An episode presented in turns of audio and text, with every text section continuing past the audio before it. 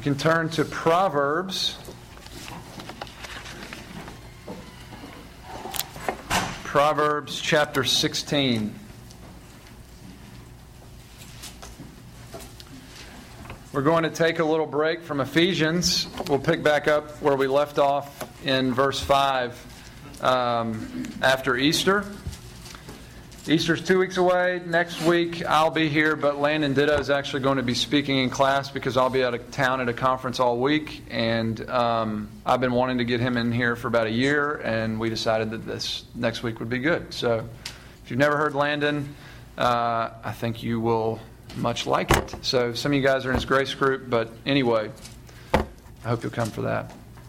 This week I want to take a look at. Um, Proverbs 16, verse 9. So follow as I read. It's a pretty familiar passage. Proverbs 16, verse 9.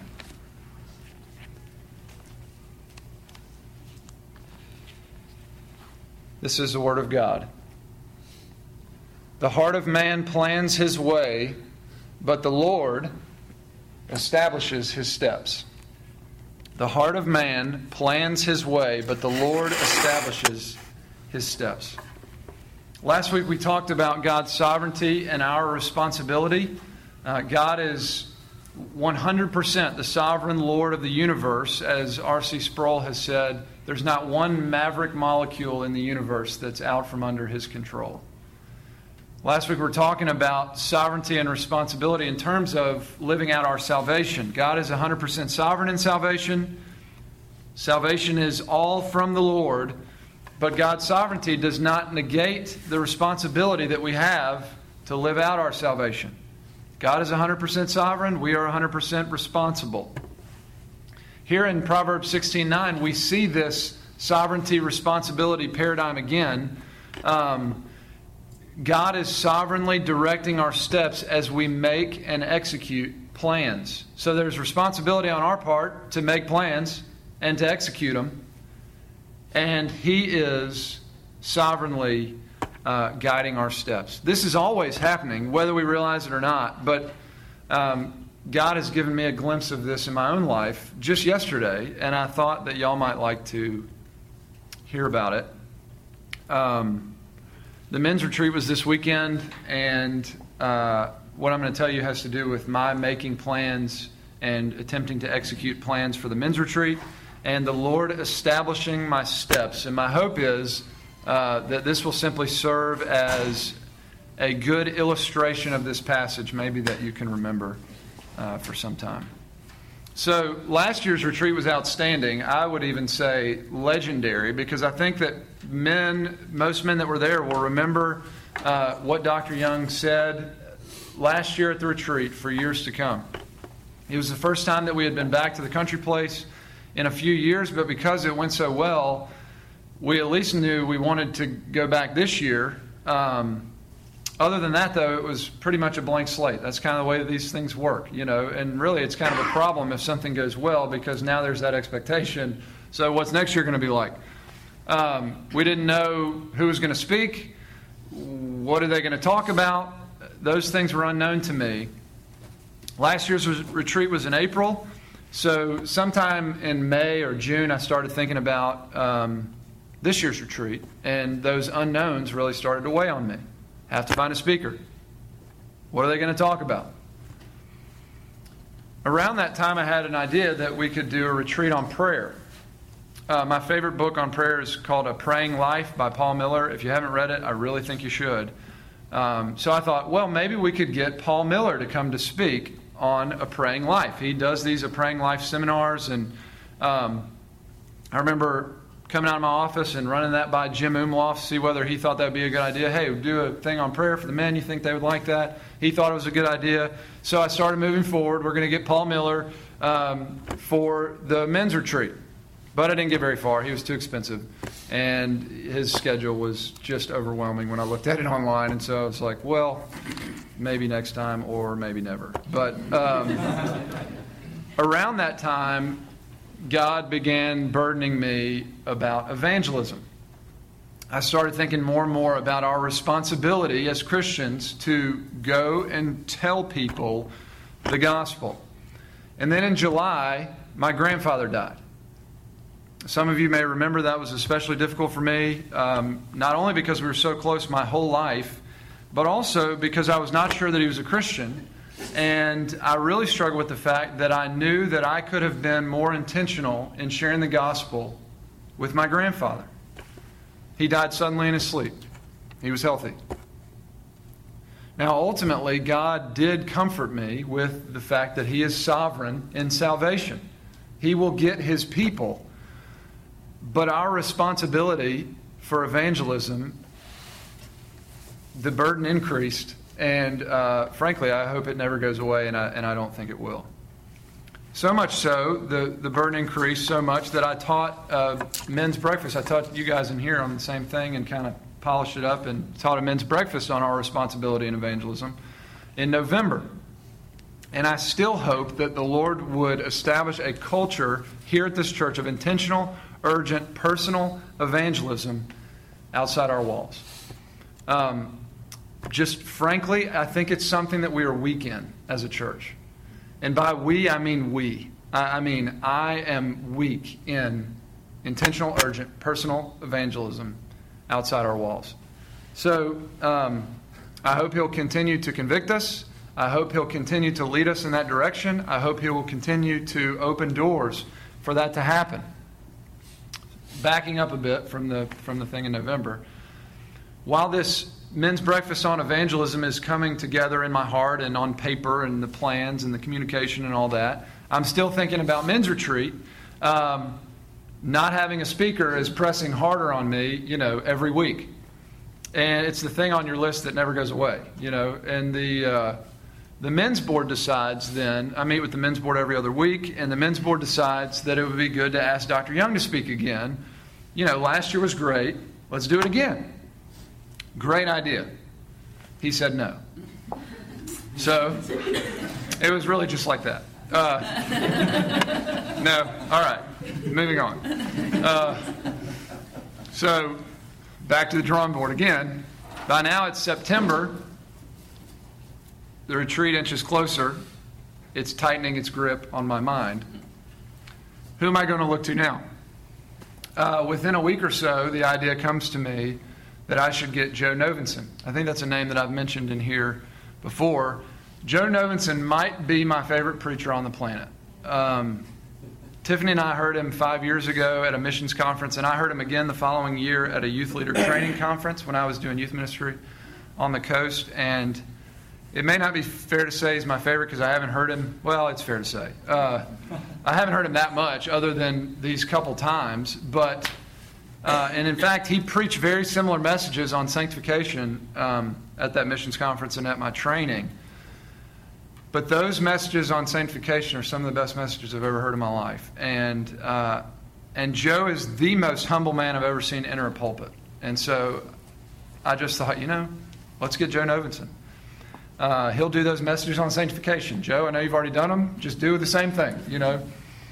And he would have loved to have come um, and I believe him when he says that. But his wife has been very sick, so much so that uh, she's been just about completely bedridden, as she was at the time that I got in touch with him. Um, I love all I love Joe all the more for his response to me because he did what any good man would do in that situation. He has cut commitments left and right.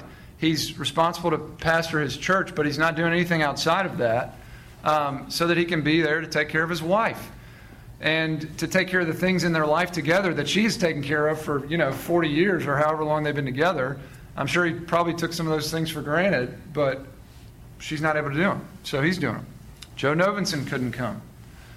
And mind you i mean all these conversations don't happen in a day. It's communicating and getting responses and back and forth. So weeks go by. The deadline looms a little larger. A, li- a week or so later randy ray comes to mind Randy was on staff here for about 10 years. In fact, he had this position uh, before he left. He's been gone for five or more years, so I thought, you know, people haven't heard from him in quite a while. He's done a lot. He planted a church, and, and he's now moved on to Jackson, Mississippi. And Um, he'd probably draw quite a few people because people are familiar with him. Uh, only problem is that Randy's wife Sherry was pregnant with their third child, you know, 10 years after their youngest child, Walker, which was a total surprise to them.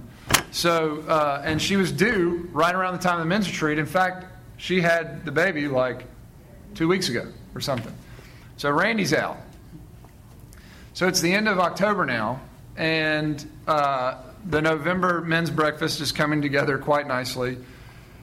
Men's retreat is obviously not coming together. Or is it? So at the end of October, I went to a preaching conference at Independent Pres here in Memphis. Uh, it was outstanding, life changing for me. It will forever shape the way that I think about what my responsibility is uh, to you. It was led by a Reformed Baptist pastor from Alabama named Steve Lawson. If you can find Steve Lawson's stuff, you should listen to him. He's, he's wonderful. Landon Ditto was at the conference with me and we're reflecting on how good we thought it was. And uh, I mentioned the fact during that conversation that um, I didn't have a speaker from Men's Retreat, and he said, "Why don't you try to get Steve Lawson?" Thought, great idea. Let's get Steve Lawson.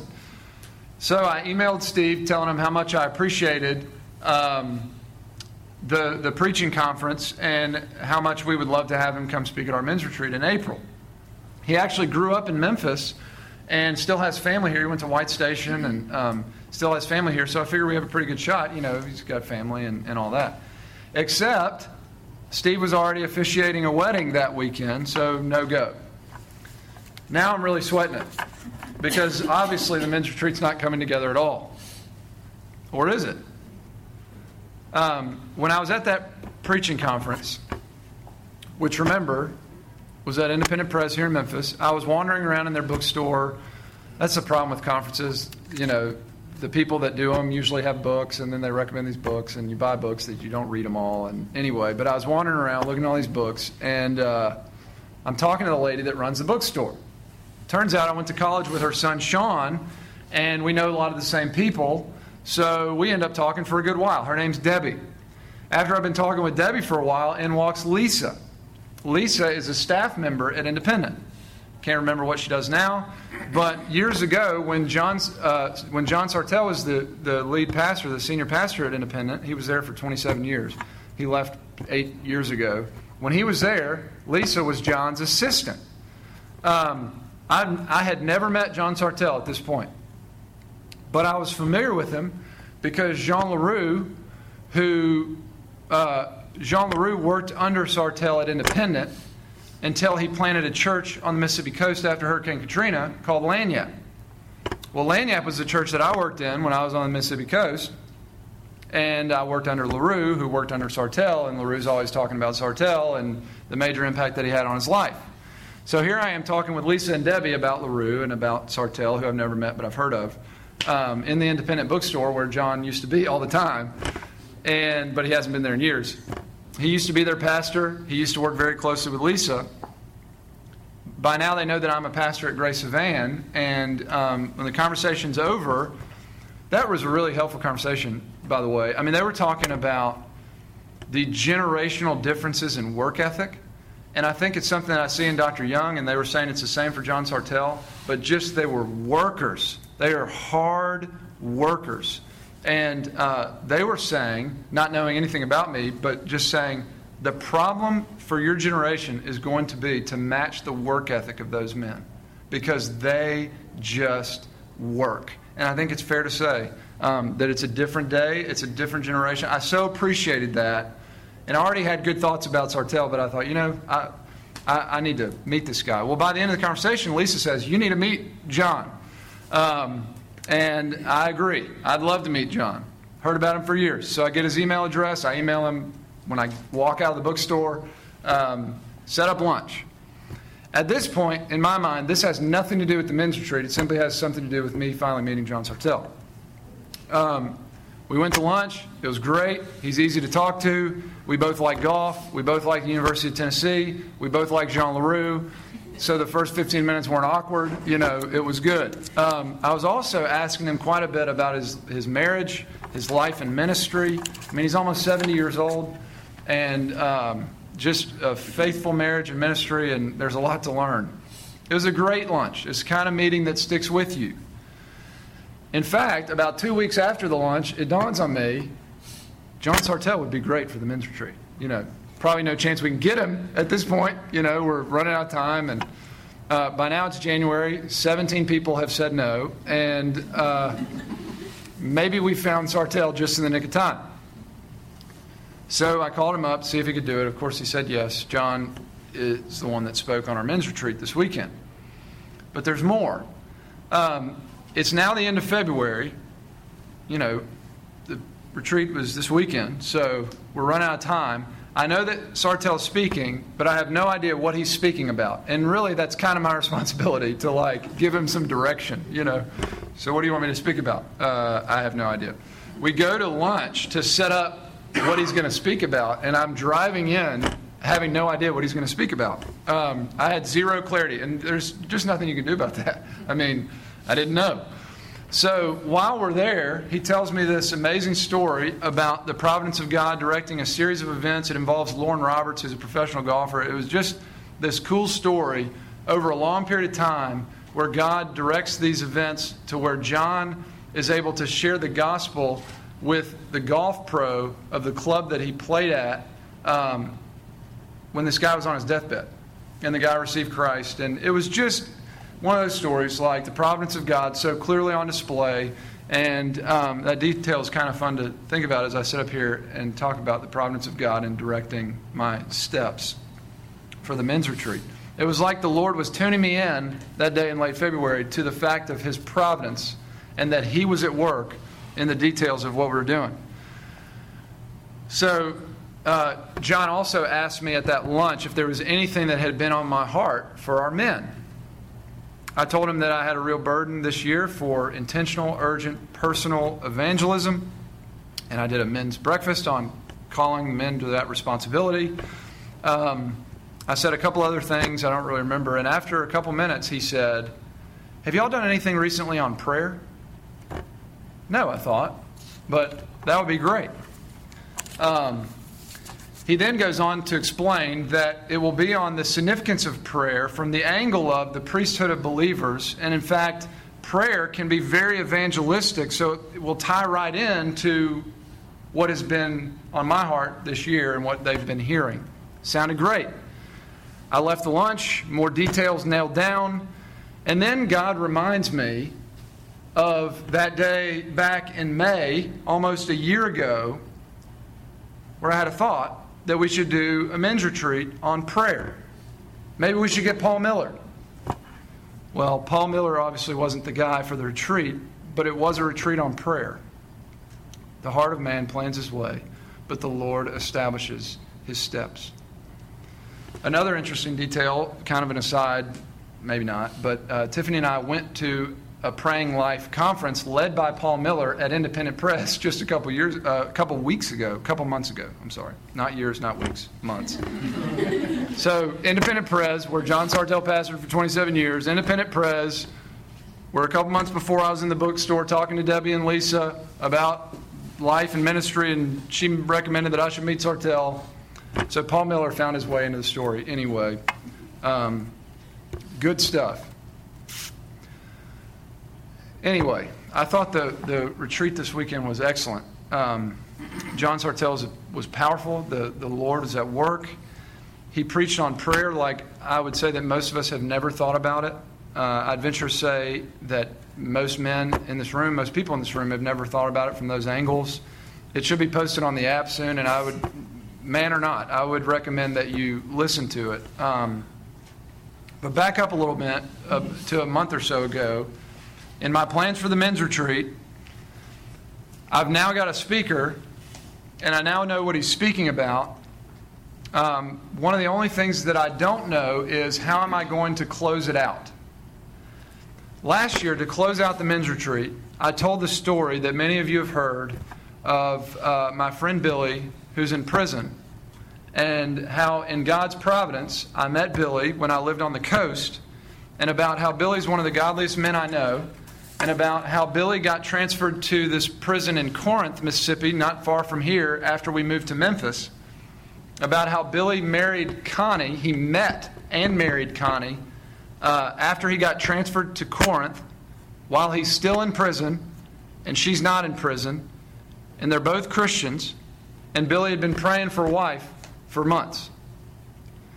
And then a friend of mine from high school, Dan, who was in another Mississippi prison, who I had heard wasn't doing well, and, and who, whenever I visited Billy, I thought of because I don't know that many people in prison, and Dan's in prison. I was visiting Billy one day, right before the men's retreat last year. I had a heavy heart about Dan. I was telling Billy about Dan because I knew that Dan would pray for him. And then I found out in the course of that conversation that Dan had just been transferred to Corinth and was Billy's roommate. It's really a remarkable story. If, uh, if you'd like to hear that in more detail, it's on the app under 20s and 30s titled Wow. anyway, that's how I closed the retreat last year. That's a tough act to follow. That's the most incredible thing that I've ever seen and been a part of. Um, so, how am I going to finish the retreat this year? Well, a couple few weeks ago, I decided I'll finish the retreat with my testimony. There are a lot of guys that were there that haven't heard my testimony. Most of you in here have heard my testimony. Um, and if you have, some of you have heard it 12 times, but you may remember that um, I usually always tell my testimony in the context of John chapter 3 and Ezekiel chapter 36. In John 3, Jesus says to Nicodemus, You must be born again to see the kingdom of God. And it's thought that Jesus had in his mind this passage from Ezekiel 36 when he said that. Regardless of if he had that in his mind or not, Ezekiel 36 is about the new birth, it's about being born again. God takes our heart of stone, our hard, unimpressionable heart, that does not respond to Him, that's hardened to Him, He takes it out. The core of who we are, He transforms it into one that's flesh like, that's moldable and shapeable, that will be conformed to His likeness and image. And not only that, He gives us His Holy Spirit. Um, that's how I always tell my testimony, because that's what happens to all of us. I just happen to have this uh, very clear picture in my own life. The contrast is great. The contrast is that great in all of our lives, but God has just allowed me to see it in, in mine. Um, well, it turns out that the whole backdrop that John Sartelle painted for his messages for the retreat was the fact that we live in a debauched culture, but that God has caused us to be born again by the Spirit of God, and we have other worldly resources empowered by the Holy Spirit of God with which to reach the world for Christ. So, not only did God orchestrate all of the events leading up to this retreat in His time, but He orchestrated all of the details of the retreat down to the very last thing.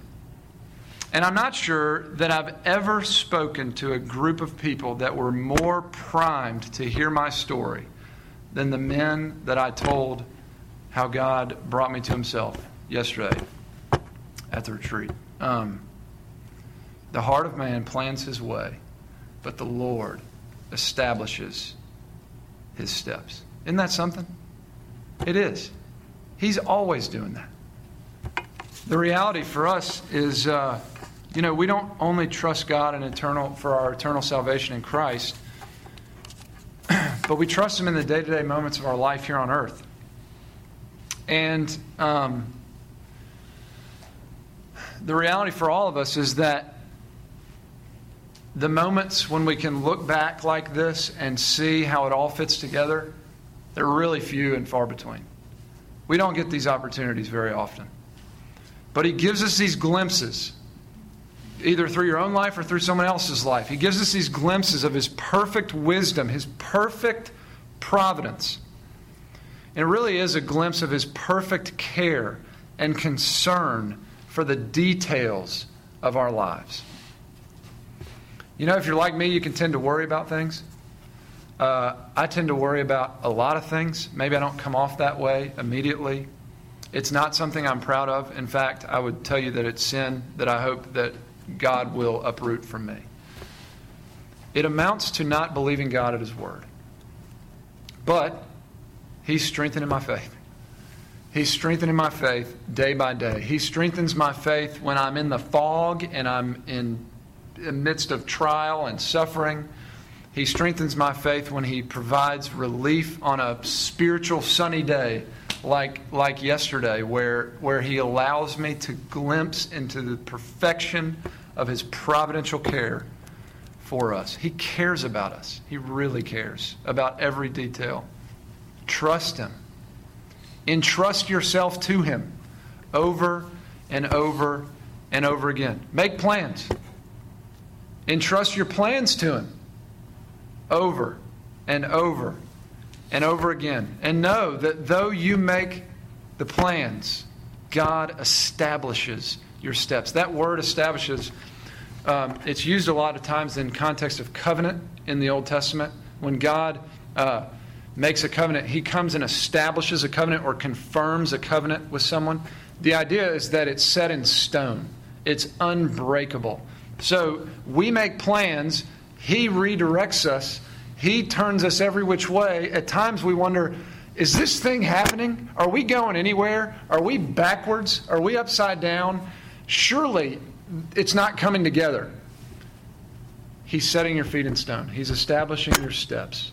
Um, in His perfect care for you, in His perfect wisdom, in His perfect providence, you're a part of that. Your, your life is a part of that. The mundane details of your life are a part of that. I think about, I was telling Tiffany recently, I've, I've been particularly anxious about a few things over the last couple months, and um, I reminded of Jesus says, you know, the grass of the field, the lilies of the field, they don't toil and spin. Um, and how much more does God care for us? And I toil and spin all the time. I mean, I'm always toiling and spinning. And, you know, it's this constant, it's the way God brings me closer to Him. It's like my prayers have to get shorter and just help me. I believe you. I trust you. Please give me peace, you know? But it's this constant entrusting yourself to Him. The lilies of the field, they don't toil and spin. How much more does He care for you? He's your Father in heaven. You know, we think about the future of our children. Um, our desires for children. Uh, those can be painful things. He's establishing our steps. He, we're making plans. We're moving forward. He's establishing our steps in His perfect time. You think about how do I raise my kids in a godly way when I've got so much besetting sin and I can't seem to get it right and this world is crazy and you name it. You make plans based on convictions in God's Word, you execute your plans, and you trust that God is establishing your steps. What about jobs? What am I supposed to do? How, how do I know when it's time to go or come? What, where do you want me? It, aren't there days of fog more than there are days of clear? Entrust yourself to God. Entrust your plans to God. Make plans. Execute your plans. He's establishing your steps. Um, you know, what we want is clarity. And the reality is, this clarity has come on the heels of all of this for me. He did not give me clarity moving into this, He gave me clarity looking back on this.